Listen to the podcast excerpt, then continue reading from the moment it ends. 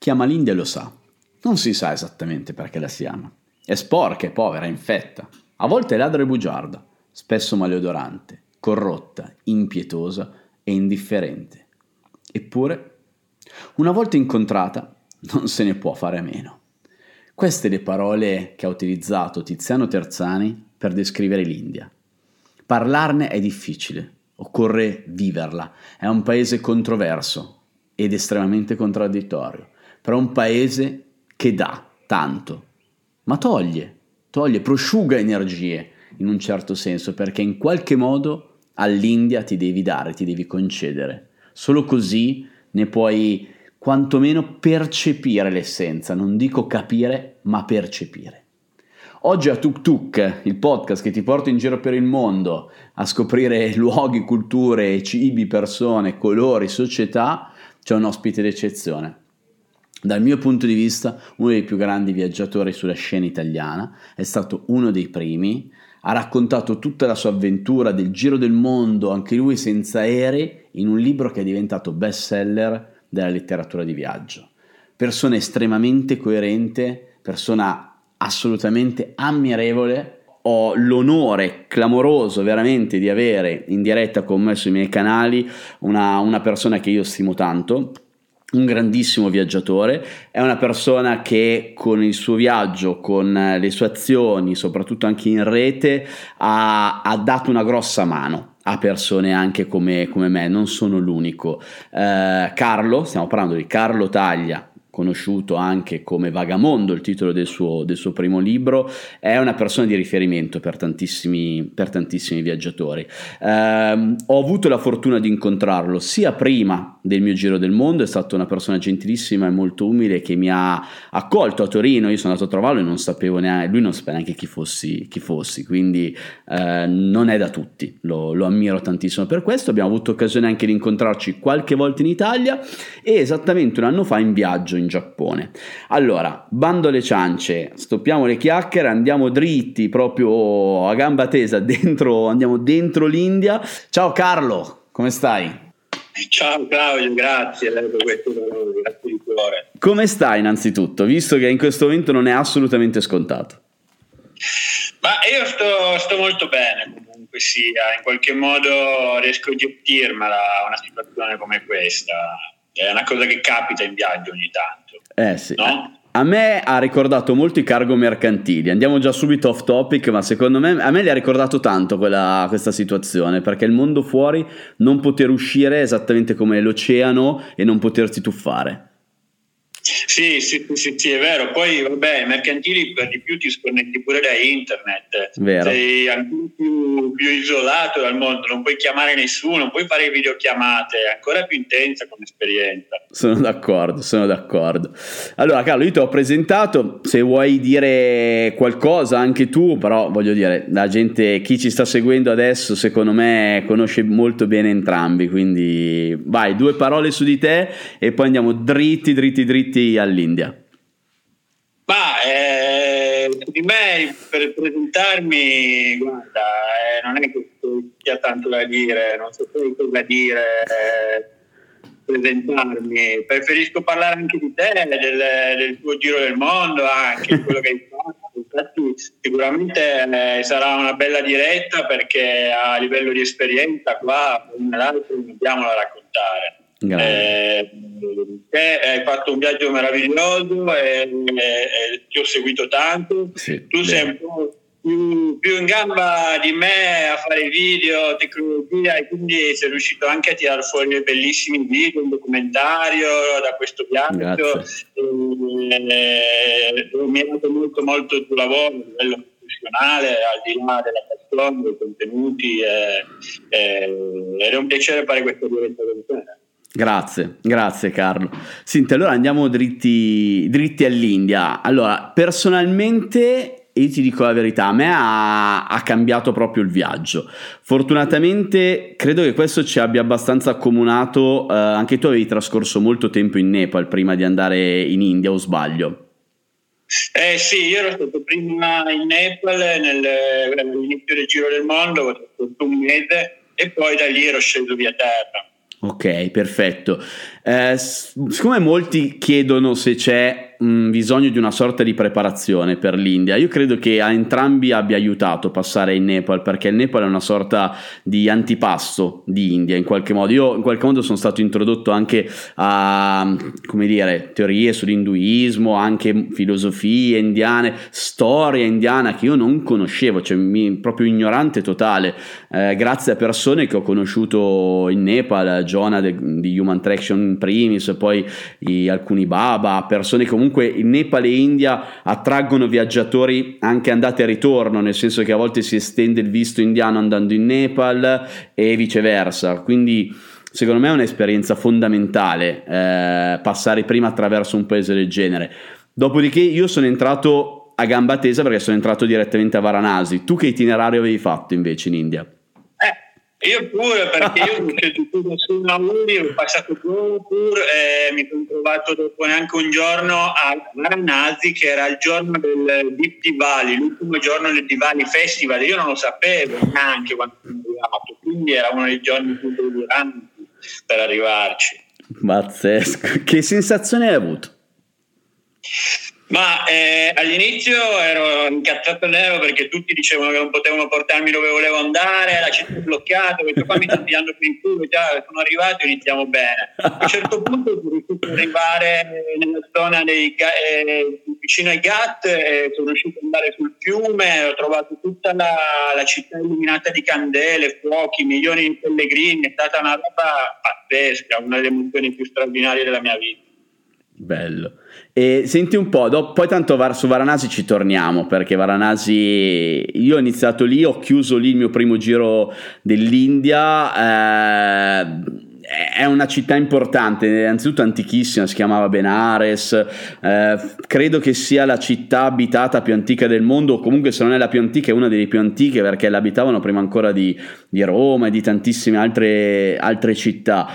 Ci arriviamo sicuramente. Tu che itinerario hai fatto? Che, che, che zona hai toccato? E sei stato soprattutto più volte in India, anche te, vero? Sì, sono stato più o meno cinque volte in India eh, tutte le volte anche dai tre ai sei mesi, comunque vivendo un sacco di esperienze. E la prima volta l'itinerario era un po' dovuto al fatto che scendevo dal Nepal, quindi me lo sono costruito un po' tappa per tappa. E da Varanasi poi sono salito verso il nuoto, verso le montagne, passando per Rishikesh, eh, stando pochissimo a Delhi. Eh, per arrivare fino all'Himalaya, l'Himachal Pradesh e poi dopo scendere giù, giù fino a Mumbai, a, a, a Goa, Gokarna, Ampine, Karnataka, poi giù fino al Kerala la prima che volta. Bello. Che bello, che bello, che bello, che bello. È un giro abbastanza, abbastanza simile. Io ricordo una tua foto a un matrimonio Sikh, quindi sei stato anche nel Punjab o l'hai fatto in un'altra occasione? Sì.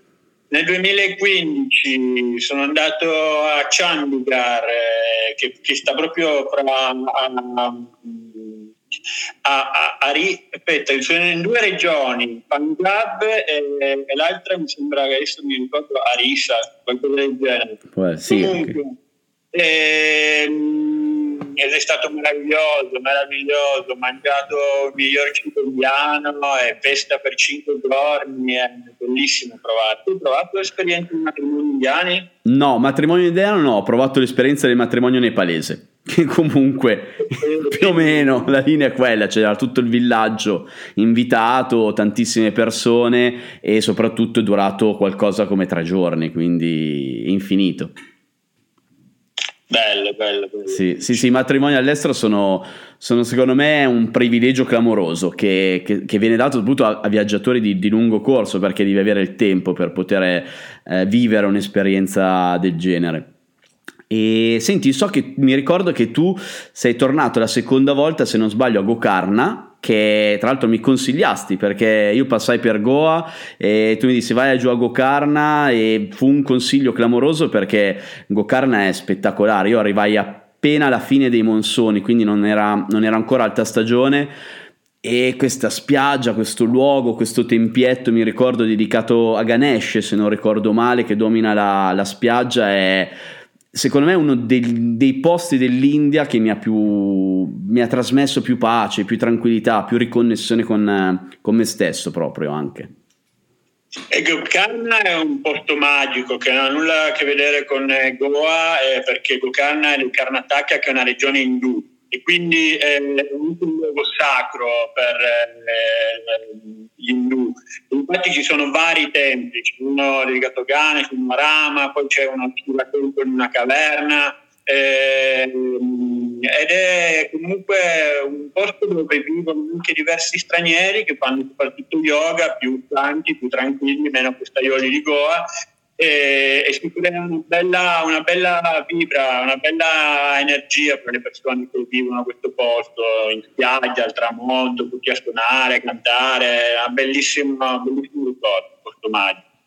Tu, se non sbaglio, avevi anche iniziato a, tra virgolette, gestire una guest house, quindi hai provato anche a lavorare in India, quindi non l'hai vissuta solo da viaggiatore. Eh, io l'ho girata la prima volta che sono stato durante il Giro del Mondo da viaggiatore con gli occhi della scoperta, poi ci sono tornato in altre occasioni, una addirittura anche per girare un documentario che spero tra l'altro vedrà la, la luce nelle prossime settimane perché ci sto lavorando, ovvero sul Kumbh Mela eh, dell'anno, dell'anno passato. Co- cosa vuol dire lavorare in India? Perché comunque la popolazione indiana è, è incasinata comunque, cioè è, si scozza con la mentalità europea, tanto anche. Eh, va, vai senza filtri. È stata l'esperienza più difficile della mia vita. Eh, praticamente poi noi non volevamo andare a lavorare lì per fare business, volevamo solo avere una guest house semplice, un petto di Dunga prima del mare, in cui un mio amico calabrese, Antonio, che hai conosciuto. Sì, ciao Antonio, e, se ci segui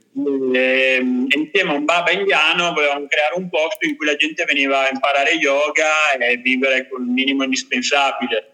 E, solo che poi dovevamo trovare del personale per lavorare, trovato, non trovare un cuoco è stata un'impresa impossibile, abbiamo trovato un ragazzo che vendeva gembè in spiaggia che è venuto a fare il cuoco poi un giorno veniva, un giorno non veniva, eh, cam- cam- continuavamo a cambiare personale. A un certo punto io dovuto chiamare gli amici nepalesi, perché i nepalesi sono quelli che lavorano più seri con i ristoranti. Infatti, sì. sono tutti nepalesi quelli che lavorano nei ristoranti fra Goa e, e Gokarna. Poi, Il che è tutto dire anche.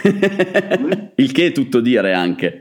Eh sì, no, è un'altra organizzazione. E poi i problemi in cui arrivava la polizia col bastone che voleva il pitto eh, poi il proprietario voleva più soldi, e poi c'erano anche gli animali, poi c'erano i serpenti, le scimmie, era una guerra, dovevo lottare alla sopravvivenza. Ragazzi, serpenti si sta parlando di cobra perché in India sono cobra. Quanti ne becca? Io è una delle mie più grandi paure il serpente, cioè è l'unico animale veramente con cui non riesco a avere feeling. E tu invece con i cobra come, come, come, come te sei cavata? Io arrivo lì che non sapevo, scopro che era una terra piena di tane di cobra e all'inizio volevo scappare, mi cagavo sotto, il cobra, anch'io i serpenti mi spaventano. Però eh, a un certo punto il Baba continuava a dire il cobra è Shiva, deve essere un lampo e, e, io, io continuavo a pensare dai dai, non ho cattive intenzioni, perché mi dovrebbe fare male? Però ogni volta che mi avvicinavo alla zona in cui dovevo ricaricare il pozzo per ricaricare le taniche dell'acqua, andavo al pozzo, facevo tutte le vibrazioni sul, sul terreno per cercare di allontanarli, eventualità, ero sempre lì al bingo ed è stato difficile perché a un certo punto ne sono venuti fuori tanti appena iniziato a fare più caldo e li abbiamo trovati nel, nel mio letto poi in cucina e, e i clienti poi dicevano ma cobra noi si beva tutto bene non preoccupati Cioè, rido, ma io sarebbe un incubo per me, te lo giuro. I, i serpenti proprio mi, mi, mi, angosciano. Però, bello, bella questa esperienza, tantissimo. Io lì ti seguivo, ti seguivo sui social e che probabilmente. Sì, che ero già partito. Sì, sì, sì, è vero, è vero. L'anno, l'anno dopo che tu sei tornato, se non sbaglio, vero? Sì, l'anno, l'anno, dopo ero tornato perché io ero andato nell'autunno 2013 che avevo appena pubblicato Vagamondo ma non riuscivo a stare dietro questo libro, allora me ne sono andato. Poi sono tornato per fare le presentazioni fatte bene, tutto un lavoro un po' più professionale diciamo. Senti, la, la, lo yoga e, e la, perché la meditazione tu l'hai scoperta in Thailandia, se non ricordo male, vero? Sì. Lo yoga l'hai scoperto in India, lo conoscevi già, l'hai sviluppato in un secondo momento, raccontami un po' questo. Lo yoga ho iniziato a praticarlo proprio con questo baba indiano con cui poi ho deciso la Gestalt, poi ho conosciuto a Ricci ha iniziato a darmi delle basi, siamo andati un po' sulle montagne io, Antonio e questo Papa e ci insegnava proprio le cose più semplici. Io ero andato a Rishi perché volevo provare l'esperienza di un ashram, vanno lì per quello. Come me, uguale. Poi alla fine business, business, business a Rishikesh. Sì, sì, poi alla fine non mi è sembrata nulla di interessante, ho trovato questo Baba che mi sembrava che avesse molta più esperienza di tanti altri, ho seguito un, altro, un, un po' di giorni con lui, fumavamo anche qualche tiro ogni tanto e, e, alla fine poi mi ha, mi ha introdotto un po' lo yoga. Eh, però è una cosa che all'inizio un po' ho praticato, ma è stato un po' col tempo, dopo, che negli anni successivi che l'ho portato avanti, con quell'esperienza della Gestalt, che praticavo tutti i giorni per cinque mesi, niente alcol, niente sesso, proprio in un modo più intenso. Cinque mesi? Cavolo, tanto. Eh sì, lì la Gestalt, l'affitto l'abbiamo presa per cinque mesi e allora tutte le mattine mi svegliavo alle 5, praticavo fino alle 7, poi lavoravo tutto il giorno e, e, poi quando sono tornato in Italia io ho continuato, a parte che i miei amici mi invitavano in giro per bere, uscire, io no ragazzi, voglio stare a casa a leggermi la Bhagavad Gita a cantare i mantra, che a un certo punto lo stavo praticando in un modo troppo, cioè nel senso che andava anche bene, però in quel momento stavo rinunciando a un sacco di cose, non volevo, ho deciso di tornare un pochino indietro, fare un passo indietro, ho detto vabbè, io sto benissimo ora, ho capito che tutto funziona, però ho 28 anni, 29 anni, voglio essere ancora un po' più flessibile, quindi ho ripreso un po' a bere, fare delle cose. Ora invece ho iniziato di nuovo a praticarlo in questo modo più, più serio. Bene e ovviamente grandi vantaggi a livello psicologico, a livello generale, insomma, di benessere mentale e cambia, fisico. Cambia la, vita, cambia la vita. Svegliarti al mattino alle 6 quando sta iniziando la giornata, preparare il corpo per una pratica, sciogliere il corpo, la mente, la respirazione, è come pre- scaldare il motore prima delle giornate, quindi ti prepari e dopo sei già a mille quando finisci la pratica. A me dà un sacco di energia. Volevo sapere invece la tua esperienza. Tu ehm, hai praticato anche al di là della meditazione? Sì, eh, io la meditazione l'ho scoperta in Nepal, quindi prima dell'India, ed è stata proprio l'ultima esperienza nepalese prima di andare in India. Io ormai avevo già preventivato di andare, è solo che c'era il periodo del monsoni. E allora, proprio uno dei ragazzi di Human Traction, Jonah, mi disse guarda se vuoi fare un'esperienza di meditazione falla adesso qua in Nepal che intanto ti chiudi 15 giorni in un appunto eh, era una meditazione vipassana quindi in un santuario e eh, poi puoi andare in India che quantomeno hai guadagnato 15 giorni no? Eh, inutile che dreni 15 giorni all'India che è gigante usa i 15 giorni nepalesi allora ho conosciuto lì la, la meditazione sono arrivato quindi in India veramente cioè shanti, come si direbbe. E anche a me l'arrivo a Varanasi mi ha abbastanza sconvolto. Innanzitutto il viaggio da Sanauli a Varanasi dove il bus si è ribaltato. Non mi sono fatto assolutamente niente, però si è proprio appoggiato su, su, un canale, sono usciti tutti gli indiani, allora ci hanno caricato su un altro bus, era uno sopra l'altro, 12 ore di, di strada uno ammassato all'altro, eccetera. Sono arrivato a Varanasi.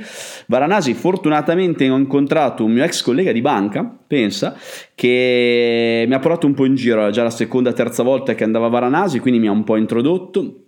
I GAT però uh, nella stagione dei monsoni o comunque post monsonica sono coperti completamente dalla ganga, quindi non avevo uh, percepito ancora tutta questa sacralità, l'avevo percepita come zozza, quello sì, perché Varanasi è veramente zozza. E ho iniziato, diciamo, mi aveva quasi deluso in qualche modo. Ho detto, ma mh, mm, se questo quello che è l'India, non è, forse non fa per me. Allora ho cominciato a dedicarmi alla parte artistica e sono andato a vedere i templi di Khajurao. Uh, sono arrivato verso Agra, volevo vedere il Taj Mahal, era una delle cose da fare nella, nella mia vita, nel, nel mio viaggio, e lì ho conosciuto un ragazzo indiano eh, con un approccio completamente diverso e piano piano sono entrato nella dinamica. Mi sono spostato verso Rishikesh perché volevo provare la yoga, ma come te ho notato molto business, troppo. Anche se ho trovato un maestro di yoga che aveva smesso di insegnare e che parlando della mia storia mi fa guarda vieni qua domani mattina alle 6 io, ma veramente? Sì cioè non aveva smesso di insegnare ma ha ripreso quando, quando io ero lì ed è stata un'esperienza stupenda veramente forte a cui purtroppo se non per una settimana dieci giorni non sono riuscito a dare, a dare seguito perché comunque ci vuole molta anche come hai detto tu del periodo in cui lo fai tutti i giorni, eh, deve diventare un'abitudine perché il benessere lo senti, però poi è un attimo, soprattutto con la vita che facciamo noi di viaggiatori, essere presi dalla, dalla frenesia di fare, di fare, cose. Mi sono spostato, volevo andare a Macleo Gangi, però era la stagione delle piogge, erano, si era bloccata la strada e allora mi sono spostato verso il Punjab, zona bellissima, soprattutto il tempio di Amritsar, quello dorato. Eh, sono stato nelle Gurdwara. Eh, queste Gurdwara sono templi Sikh, per chi non lo sapesse, dove eh, vai e ti viene servito da mangiare dietro un'offerta. E la cosa più bella è che tutte le persone sono uguali, quindi un, um, un poveraccio può essere servito da un ricchissimo.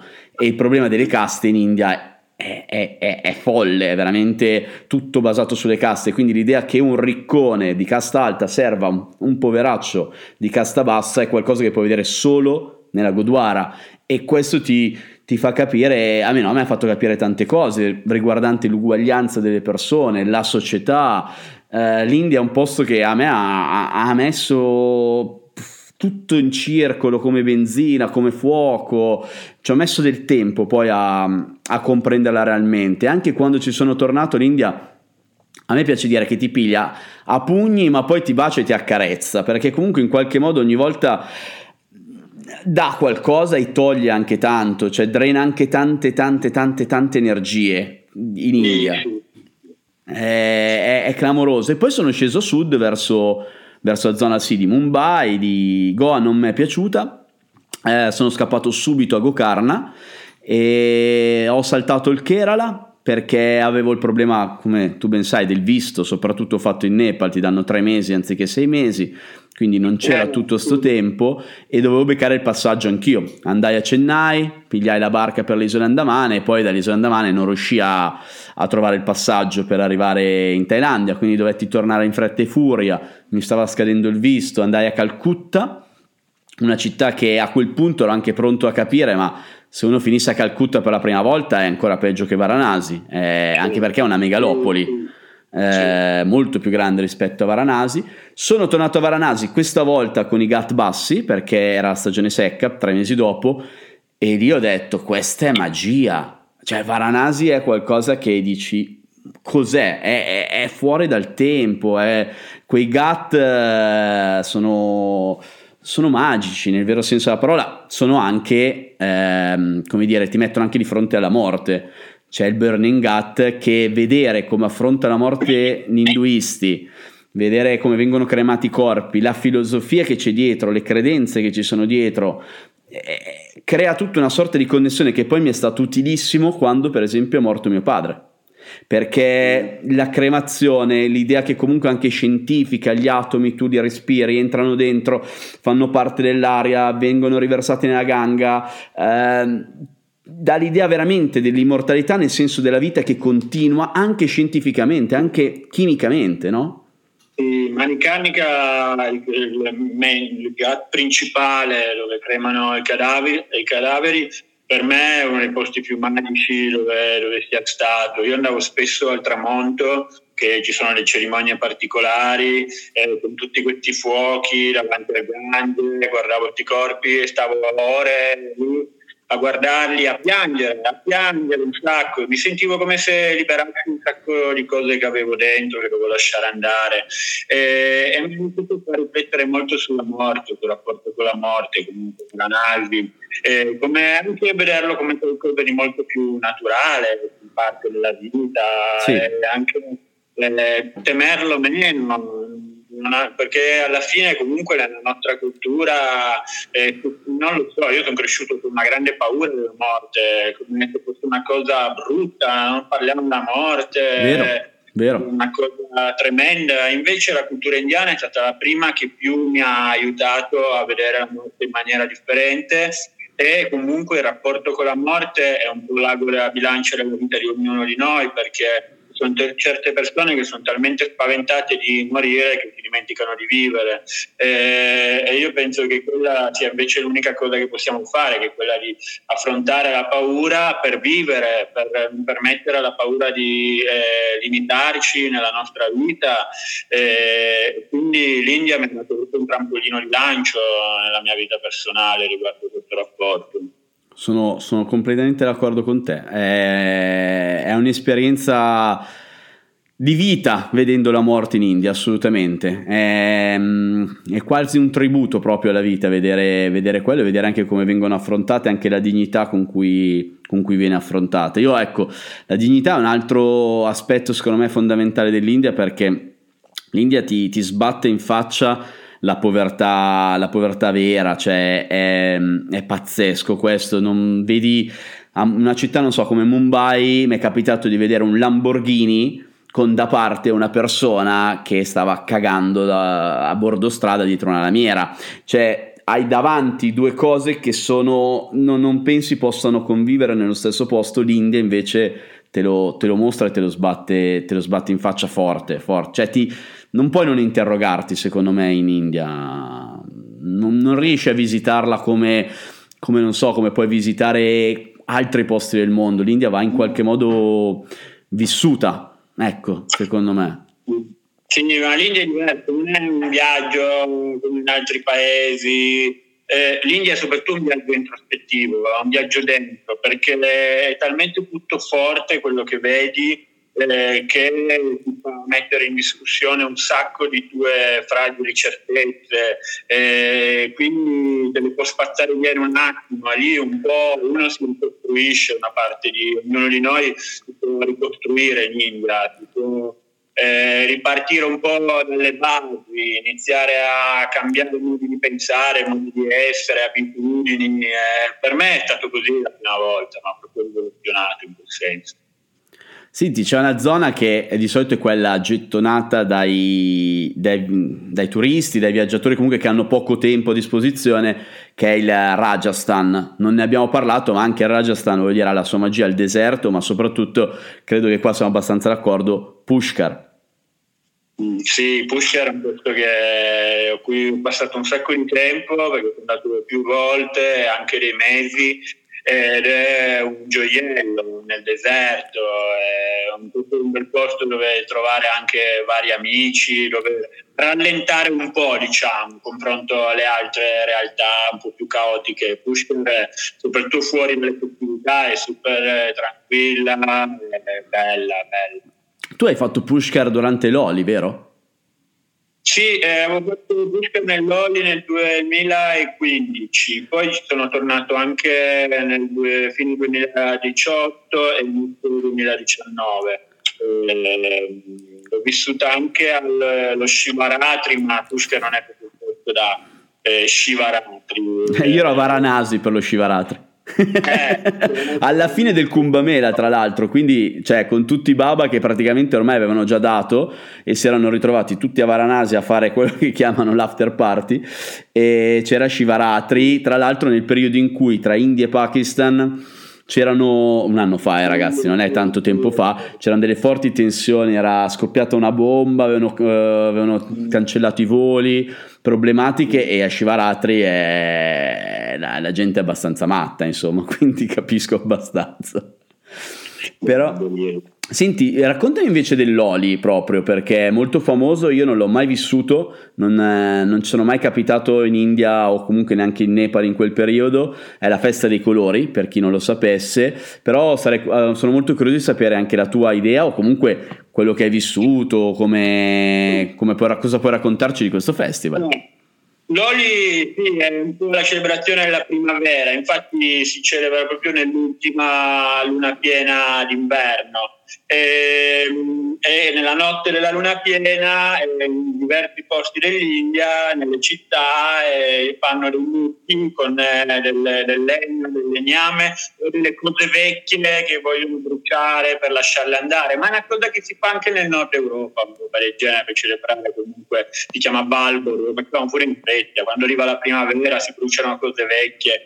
E, um, e quindi poi c'è questa celebrazione la notte dove si trova questa condolina che eh, si chiama Olica. Eh, ora, eh, ora, non ricordo bene tutta la storia, però comunque eh, fa parte Olica eh, rappresenta, adesso in questo momento non me la ricordo esattamente, però comunque viene bruciata nelle fiamme insieme alle, a tutta questa legname, la roba e tutto.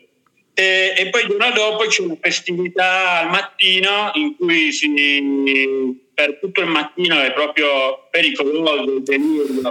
E, e, veramente la gente arriva a livelli di degenero estremo.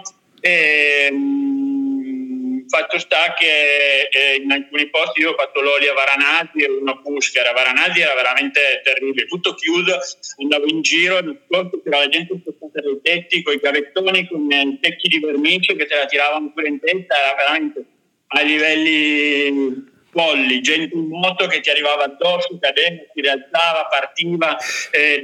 A volte poi ti arrivano addosso in gruppo, a volte sono un po' anche violenti, aggressivi. Comunque, si fa tutta questa festa e, e poi dopo è il bello che il pomeriggio vanno tutti a lavarsi con i vestiti e si mettono i vestiti bianchi e la sera escono tutti con le famiglie come non fosse successo niente e, ed è un, un, un delirio. E io a Cusco era stata una festa in una piazza, avevano messo un impianto, tutti che ballavano, c'erano anche tanti stranieri. A Varanasi invece era un po' più estrema. Ho capito perfettamente, grande, che bello. Eh, io ho fatto il, il Kumbamela, cioè è abbastanza simile a quel punto di vista, nel senso che comunque c'è un, c'è un bel delirio, diciamo, in queste, in queste, in queste feste ehm, dell'India. Ecco, allora, volevo vedere un attimino un po' di domande. Aspetta, partiamo da quelle che ci hanno fatto sul post. Uh, ci dicono India, Bisogna essere mentalmente pronti, un po' ne abbiamo già risposto, nel senso che noi abbiamo avuto l'antipasto nepalese, però se, secondo me sì, secondo me bisogna essere pronti mentalmente, non si può fare un, un viaggio così di piacere, cioè lo puoi fare ovviamente, però a quel punto è più facile che tu la odi l'India piuttosto che amarla perché di base uno che è abituato a, via- a viaggiare per mete tradizionali si trova in mezzo a quello zozzo diventa difficile che possa amare l'India, via, eh, ci vuole un, un, assetto mentale. Tu cosa ne pensi? Sì, sì, l'India eh, io lo consiglio come, come, una cultura, un paese da approfondire un po' dopo, con esperienze, eh, dopo che uno già ha fatto un po' le, le spalle riguardo al mondo dei viaggi, perché se no c'è il rischio che se si arriva impreparati, non si sa gestire le situazioni, poi ci si blocca al primo impatto, perché il primo impatto non lo è, sono un po' di schiaffoni in faccia sì. quando in India. Quindi è meglio avere un po' di esperienza per affrontare quella situazione. Beh, ah, per un certo periodo della mia vita l'avevo chiamata l'università del viaggio in qualche modo perché ti mette di fronte non alle situazioni peggiori, ma all'insieme di tutte le situazioni indiane, ti mette alla prova e ti fa essere poi pronto per poi affrontare quelle veramente eh, magari molto pericolose piuttosto che difficili come può essere l'Africa, cioè tu l'Africa l'hai fatta completamente senza aerei da, dal punto più a sud fino al punto più a nord, da Cape Town fino al Cairo, giusto? e, e, e l'Africa, io ero stato una tua presentazione, quella è veramente, veramente, veramente tosta. Però l'India in qualche modo ti, ti mette piano piano un po' i vari singoli paletti che ti servono poi in, in tutto il mondo. Tu su questo sei d'accordo? Cosa ne pensi? Beh, eh, sì, è un'ottima scuola di viaggio, di vita, di tutto proprio, perché lì conosci proprio l'estremo dell'uomo, che nel bene e nel male. Eh, però eh, devo dirti che l'Africa è ancora più dura perché eh, India, nonostante sia veramente complicata, eh, trovi sempre qualcosa di aperto, qualcosa dove mangiare, un posto dove dormire. Un chai di notte, un chai, un qualcosa, i pullman vanno di giorno, di notte, sempre. In Africa e in molti paesi la notte i pullman non si muovono, quando arrivi non trovi da dormire, non trovi da mangiare, eh, non è come l'India, gli indiani ci pensano subito, dove puoi fare un business, loro ci hanno già pensato, è vero. Già cosa. E quindi questo facilita il viaggio comunque, nonostante sì. poi sia tutto sotto, sempre tutto minimo, basico, però c'è sempre un'opportunità in India, esce in qualche modo. in Africa no, in certi posti proprio niente. Senti, visto che abbiamo toccato l'argomento Africa, c'era una domanda che dice l'India entra nel cuore esattamente come l'Africa, similitudini emotive tra questi due luoghi nel mondo, quindi dal punto di vista emozionale si parla del mal d'Africa esiste un mal d'India o comunque da un punto di vista emozionale cosa ci trovi di simile? Adesso abbiamo parlato del, dell'aspetto viaggio, parliamo proprio delle, delle emozioni che, che, lascia. Tu l'Africa, cazzo, la conosci bene. Cioè, Beh, eh, allora, mal d'Africa bisogna valutare un po' che situazione si intende, perché ci sono un sacco di esperienze che possono avere in Africa. C'è eh, l'esperienza di andare su una bella isola turistica, che comunque ci sono le bellissime isole come Zanzibar, c'è l'esperienza di andare a lavorare a un progetto di volontariato, che stai fermo in un luogo e quindi sviluppi le relazioni con le persone, poi c'è l'esperienza di un viaggio che ho fatto io che è in continuo movimento, quindi che cambia. Eh, io sinceramente, ma d'Africa non lo so, non lo conosco in questo momento, nel senso che eh, l'esperienza che ho avuto non, per un bel po' anche non torno, cioè sto benissimo a fare quello che faccio, non, non, cioè, non muoio dalla voglia di tornare in Africa. È, è, stata molto dura attraversare l'Africa nera in certe realtà, essere sempre eh, l'unico bianco, con un sacco di persone che comunque eh, ti osservano, poi molto molto gentili, però anche comunque qualche malintenzionato, qualche aggressione. L'Africa è più violenta, più cruda dell'India. L'India le persone sono super carine, io posso andare in un slam, camminare in uno slam in India, una barcopoli, mi sento tranquillissimo. In Africa no, se vai nelle, nelle baraccopoli o nelle township c'è la cagata sotto, eh, rischi la vita. E quindi eh, non lo so, a me ogni tanto sento che il richiamo dell'India lo sento perché mi piace tornare in quel caos che comunque ha una vitalità straordinaria, un'umanità straordinaria e una magia soprattutto perché certe cose accadono in India, accadono solo in India. Eh, in Africa ho vissuto delle emozioni molto forti, molto contrastanti, a volte stupende, a volte anche lì eh, terribili, però eh, è diverso, è diverso. L'Africa è è, è ancora più difficile a volte. Io ti parlo dell'Africa nera, eh, di certe realtà, eh, da digerire, eh, tutto quello che accade ancora oggi è, è, è difficile, non lo so. L'India l'ho trovato più semplice da, Ragazzi, poi tra l'altro, se volete leggere dei viaggi, soprattutto quello africano, lo trovate nel terzo libro tuo, nella terzo, diciamo, della saga Vagamondo, Vagamondo 3.0, giusto? È quello che parli dell'Africa. Sì, sì, 3.0. Vagamondo senza numeri è il giro del mondo. Vagamondo 2.0 è il Centro America, giusto? Sì. E il 3.0 è l'Africa e adesso è scritto, vuoi parlare anche del tuo ultimo libro che ne, ne parlasti che ci incontrammo a Tokyo e ti dissi secondo me è un'idea straordinaria, infatti ho visto che Adesso coronavirus a parte che non permette il rifornimento dei magazzini di libri, quindi probabilmente anche i tuoi saranno esauriti, sono solo in formato digitale perché se sono esauriti i miei figurati i tuoi, quindi ragazzi chi chiede le copie cartacee? Innanzitutto abbiamo rispetto anche per i corrieri adesso e chi fa questo lavoro cerchiamo di leggere in digitale, poi dopo quando la situazione sarà tranquilla verranno riforniti i magazzini di Amazon e non solo eh, perché adesso questi magazzini di queste aziende di logistica danno la priorità ai beni primari, quindi non riforniscono i libri, questo è il motivo per cui non li trovate. Però parlami un attimo del tuo ultimo libro perché io sono curiosissimo, me ne parlasti to- a Tokyo, è un vagamondo, è un pre-vagamondo.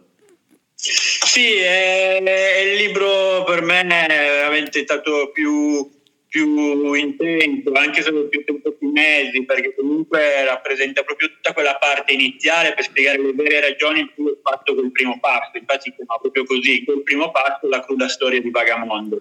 È un libro autobiografico in cui ho raccontato tutti quei segreti che non avevo raccontato neanche ai miei migliori amici, cose che per anni in cui mi sono anche vergognato, e ho voluto proprio aprirmi totalmente, lasciare andare un sacco di cose perché uno per, io per primo per essere libero e lasciare proprio andare, fluire un sacco di cose e, e Due, anche perché vorrei essere di ispirazione a tanti altri giovani che vivono un, quel periodo di difficoltà dell'adolescenza, un forte malessere interiore, per reagire, cambiare vita. Voglio dimostrare come il viaggio per me è stata una medicina, mi ha salvato la vita.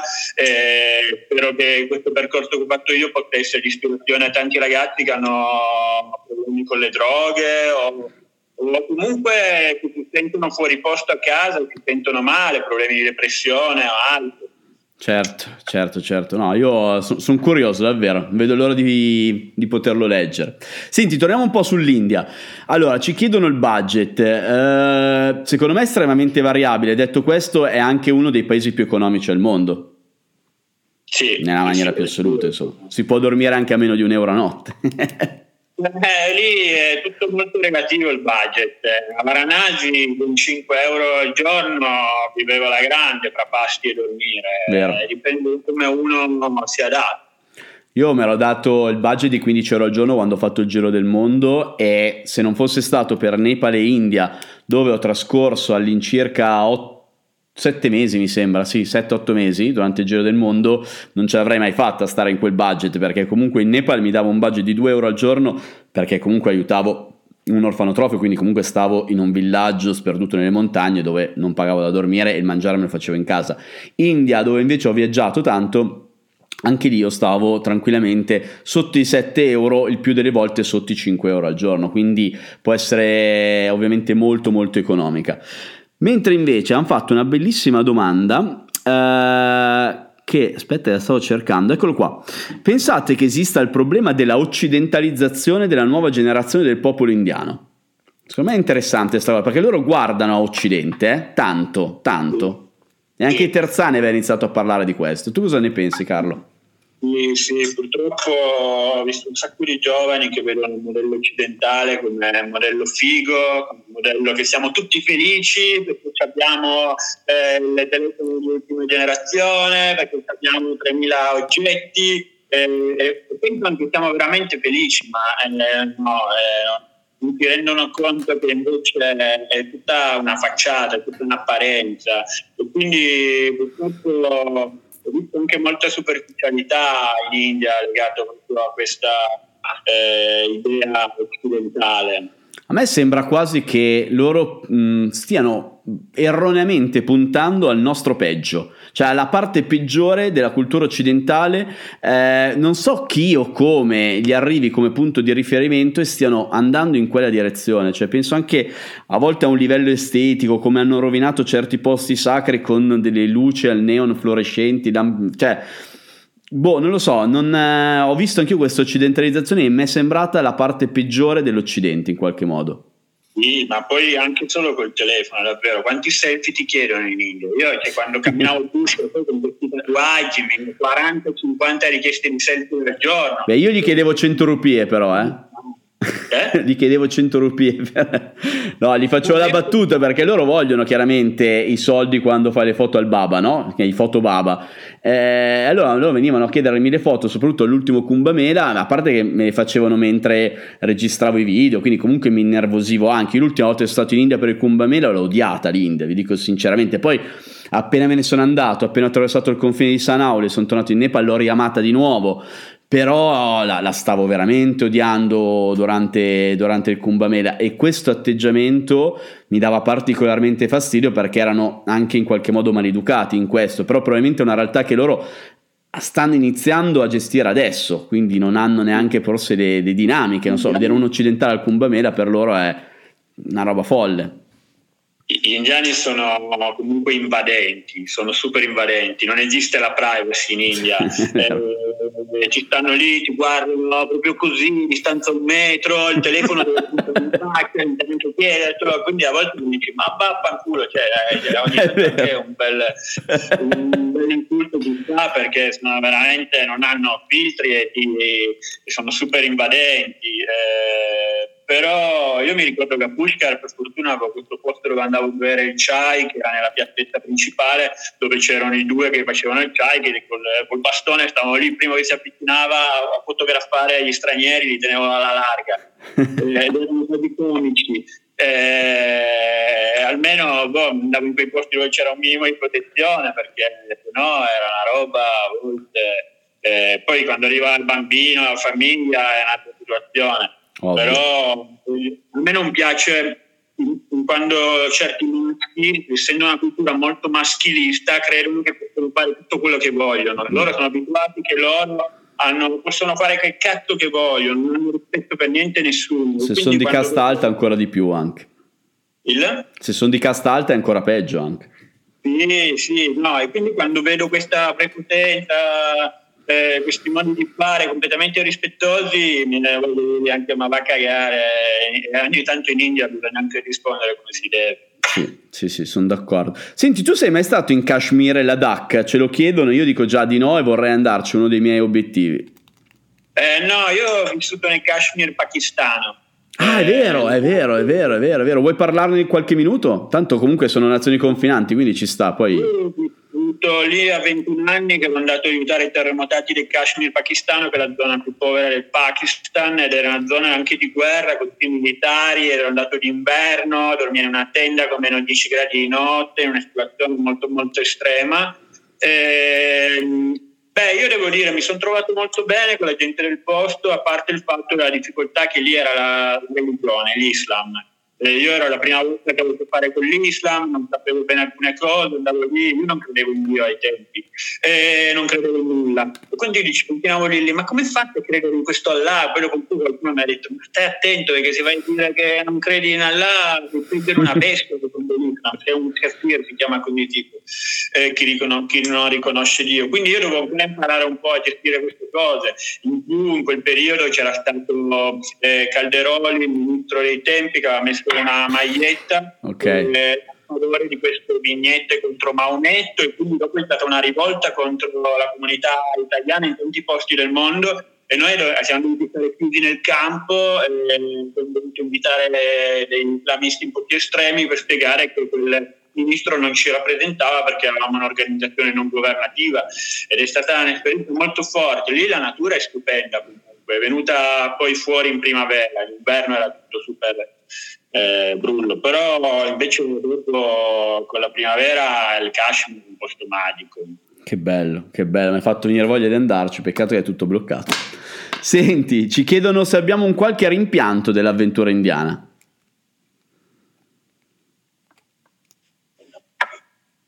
Ma no, no, rimpianti no, alla fine eh, cioè, ne ho vissute talmente tante di esperienze in India di ogni, di ogni tipo e ho fatto tutto quello che sentivo di fare, non, nessun rimpianto, nessun rimorso.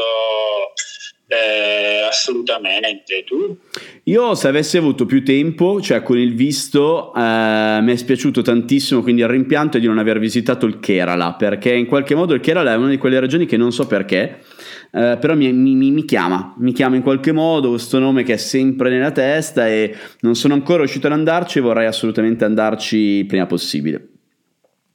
Beh, io ho trovato una cultura interessante, però non l'ho trovato, ho trovato più altre, altre zone.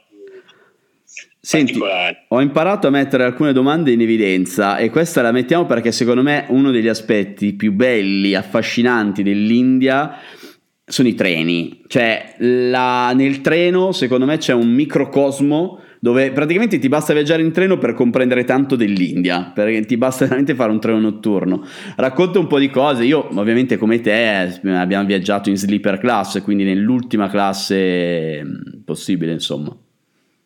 Sì, eh, ho fatto viaggi di 50-60 ore, eh, poi dopo ci sono tutte queste famiglie che vengono lì a chiacchierare, a parte le domande, il nonno, il padre, il bimbo, che ti offrono poi da mangiare, poi ci sono anche la notte di colpo riempiono ancora di più, di colpo tutto il corridoio per terra, pieno di gente ammassata, gente che ti entra pure nel letto che vuole provare a dormire nel tuo posto, devi scalciare via, oppure di notte ti capita anche di ammalarsi in treno, perché poi di notte la finestra magari spiffera, entra un sacco di aria fredda, eh, poi fa un caldo, poi fa freddo, e poi eh, eh, eh, anche lì ti porta un po' il limite della, della pazienza di tutto, però il contatto culturale che si hanno con le persone in questi lunghi viaggi che si condividono è la parte più è una delle parti più belle anche sì. del libro, il contatto culturale più forte. Eh, la sleeper class diciamo che anche per un maschio è un po' più semplice perché in sleeper class le donne da sole possono avere più difficoltà eh, su un treno però ne conosco anche tante che riescono comunque a viaggiare. Però mi ricordo che una volta ero con un'amica e quando io andavo al bagno ricordo che facevo 3.000 domande appena tornavo nessuno che gli parlava neanche. E si portano un po' particolari. Sì, però secondo me va fatto, cioè se andate in India prendetevi una, una notte, un pomeriggio, insomma almeno un 6-10 ore Fatelo, fatelo perché secondo me avrete un concentrato di India in quelle ore che non, non troverete da nessun'altra parte, cioè nei, nei, nei treni è, è, un'esperienza. Che poi attenzione, lo zozzo che abbiamo detto sui treni è, ancora, è moltiplicato all'inverosimile. Io ricordo che l'ultima volta ero sul treno per andare da Alabad fino a, a Varanasi a dormire da parte al, al cesso, quindi degli odori allucinanti, uno schifo incredibile, però ti senti, ti senti, vivo in maniera clamorosa sui treni indiani. È, è, un'esperienza forte, una delle cose proprio più, più, belle da fare, insomma. Cioè, belle, magari bella no, però sicuramente emozionante, via. Più, più piena, diciamo. ecco. Allora, vediamo un po' se ne trovo qualcun altro. Ah, beh, questo dai, ci sta. L'avete nominato spesso. Che figura è un baba? Ma allora, ehm, in India c'è il baba e il sadhu eh, sono comunque delle, delle figure spirituali. Eh, il Baba però eh, di, sì, accetta che però ha un percorso. Il Baba tende anche più a, stare a contatto con la gente, percorso di aiutare le altre persone, mentre il Sadhu è il santone. si isola di più, il Sadhu è più solitario eh, nel suo percorso. Eh, però sono persone che sì, dedicano principalmente la loro vita completamente alla, alla spiritualità, dei sacerdoti. Esatto, esatto, chiaramente sono personaggi che sono quelli che vedete più fotografati perché effettivamente ah, sono veramente fotogenici con queste barbone, con i disegni sulla, sulla, sulla fronte, i dreadlocks, il, le tuniche arancioni, cioè nel senso chiaramente sono personaggi che quando uno pensa all'India pensa ai Baba e Sadhu, però ovviamente come ha detto Carlo sono l'equivalente dei nostri sacerdoti, cioè riguardano comunque una, una, religione. Senti, prima avevamo fatto una domanda che volevo girarti, non la trovo per metterla in, um, in evidenza, se tu puoi consigliare qualche libro di introduzione all'India o comunque all'induismo. Beh, eh, innanzitutto due che ci sono, che riguardano anche il mondo comunque dello yoga, la meditazione. Eh, naturalmente il libro di Siddhartha, eh, che è la storia di questo principe eh, che, che, viene tenuto a casa dal padre, lo lascia uscire, poi a questo punto lui decide che vuole andare al mondo, vuole capire come c'è fuori dal mondo, inizia questo suo viaggio ascetico eh, con periodi in cui ritorna alla mondanità, poi ritorna alla foresta finché arriva a illuminarsi. Ed è di Hermann è un libro straordinario. O se no, per esempio, l'autobiografia, l'autobiografia di uno yogi anche. Vero. Eh, quello è un, un libro straordinario anche sul, sull'India in generale. Vero, vero, vero. Sono due libri semplici, di facile lettura per tutti, anche per chi non, ha, non mastica l'induismo, comunque le, le, filosofie indiane, quindi vanno veramente bene. E fanno capire tante cose. No, veramente, ne zeccati due. Non, non me l'aspettavo, però effettivamente sono quelli che vanno bene a livello introduttivo. Poi una volta là ognuno prende quello che l'India anche gli, gli dà e dove, si, dove poter anche approfondire, insomma. Non ho capito il titolo, autobiografia di uno yogi e Siddhartha. Siddhartha. Siddhartha è quello di Ermanesse. Sì. Allora, vediamo se ne trovo un'altra, anche perché stiamo quasi finendo, cioè abbiamo ancora sei minuti, poi ci, ci cortano la linea. Allora, eh, ok, guarda, questa è carina secondo me. Secondo voi a cosa non si dovrebbe mai fare in India e a cosa invece non si può rinunciare? Eh, eh, questa è tosta.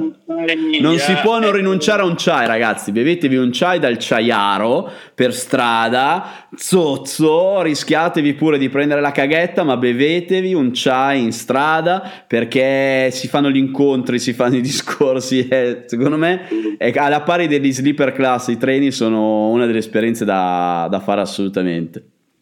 Eh sì, ma infatti quella è una delle parti che mi piace di più, solo che uno ci mettono un sacco di zucchero e due ti viene la cagherella davvero. Non dirlo a me dello zucchero. Non dirlo a me dello zucchero, che ci ho rischiato. Eh, infatti, infatti, infatti, e quindi questa cosa là, e poi averne 5-6 al giorno perché te ne offrono 10 o 20, a un certo punto devi dire di no perché sennò sì. veramente ti viene la cagherella. ogni cosa inizia con un chai e una sigaretta. Eh sì, invece sì. cosa non si dovrebbe mai fare? Beh, magari cercare di non mancare il rispetto alle divinità indiane mm. in certi templi, perché lì è un attimo che se uno sì. manca di rispetto ti trova, viene linciato. Sì, a me è capitato, guarda, di mh, mm, riuscire a trovare un indiano che a Varanasi eh, mi ha portato nel tempio quello vietato ai non induisti. Uh, ero uno, un viaggiatore sbarbato con tutta la curiosità e anche la, mm, la stupidità di, di, di, un viaggiatore comunque alle prime armi e mi sentivo un figo esserci riuscito a entrare. Eh, una volta dentro ho capito di aver fatto una delle più grosse cazzate della mia vita perché mi sentivo male a stare in un posto che era riservato solo agli induisti, perché era una, una cosa di rispetto fondamentale. Eh, quindi dai detta giusta, secondo me ci vuole rispetto tanto, perché eh, la religione è parte integrante della, della vita di un, di un indiano, quindi va rispettato, assolutamente. Sì, quella è una delle cose più importanti in India, quindi grande rispetto, ma questo in generale quando si viaggia sempre, ogni cultura che andiamo siamo ospiti e quindi dobbiamo avere il massimo rispetto delle abitudini e Vero. della religione. Assolutamente, assolutamente. Viene un po' col tempo, insomma, a volte soprattutto noi italiani, io ho notato a volte mi vergognavo di essere italiano all'estero perché vedevo degli atteggiamenti arroganti e maleducati e irrispettosi che danno fastidio. Eh, il viaggio ti porta a rispettare molto di più e ad approcciarti anche in maniera diversa a, soprattutto anche ai luoghi religiosi e alle popolazioni. Senti Carlo, ci stanno, sta per finire, per cui Andiamo pure avanti fin tanto che appunto Instagram non si spegne, però ne approfitto un attimino per dare eh, per fare i saluti, per ringraziare te davvero per questa diretta, ti ringrazio tantissimo. Io l'India l'avrei affrontata solo con te, quindi davvero grazie. Grazie a te, fratello. Senti, chiudiamo una cosa. Bagno nel Gange. Tu l'hai fatto? Sì, eh, compleanno ai 29 anni, ho iniziato a fare questo rituale di bagno nel Gange, sono andato nel Kedar Ghat Varanasi, che è il Ghat Shivaista, e mi sono immerso dopo due ore di yoga e mantra ed è stata per me un'esperienza stupenda perché io arrivavo da 5 mesi con il Baba di yoga tutti i giorni, quindi ho, visto Varanasi con occhi diversi quando sono tornato, non vedevo più lo sporco, sentivo solo un'energia pazzesca. Quando sono, mi sono immerso ho sentito le gambe che tremavano, un'energia incredibile, per me è stata un'esperienza stupenda. Fanta- a me è capitato sempre di avere l'opportunità di immergermi nel Gange quando purtroppo avevo delle ferite o tipo un tatuaggio fresco e non me la sono sentita, però è una cosa che voglio fare assolutamente nella vita. Chiaramente anche col diabete bisogna stare attenti anche alle infezioni, eccetera, quindi devo avere un'attenzione particolare e se mi capitasse adesso che per esempio non ho nessuna ferita aperta né niente, lo, lo, farei assolutamente, insomma, anche se quando lo vedi il Gange non ispira proprio di farci un bagno, a meno che non vieni da un percorso spirituale come, come è stato il tuo, insomma.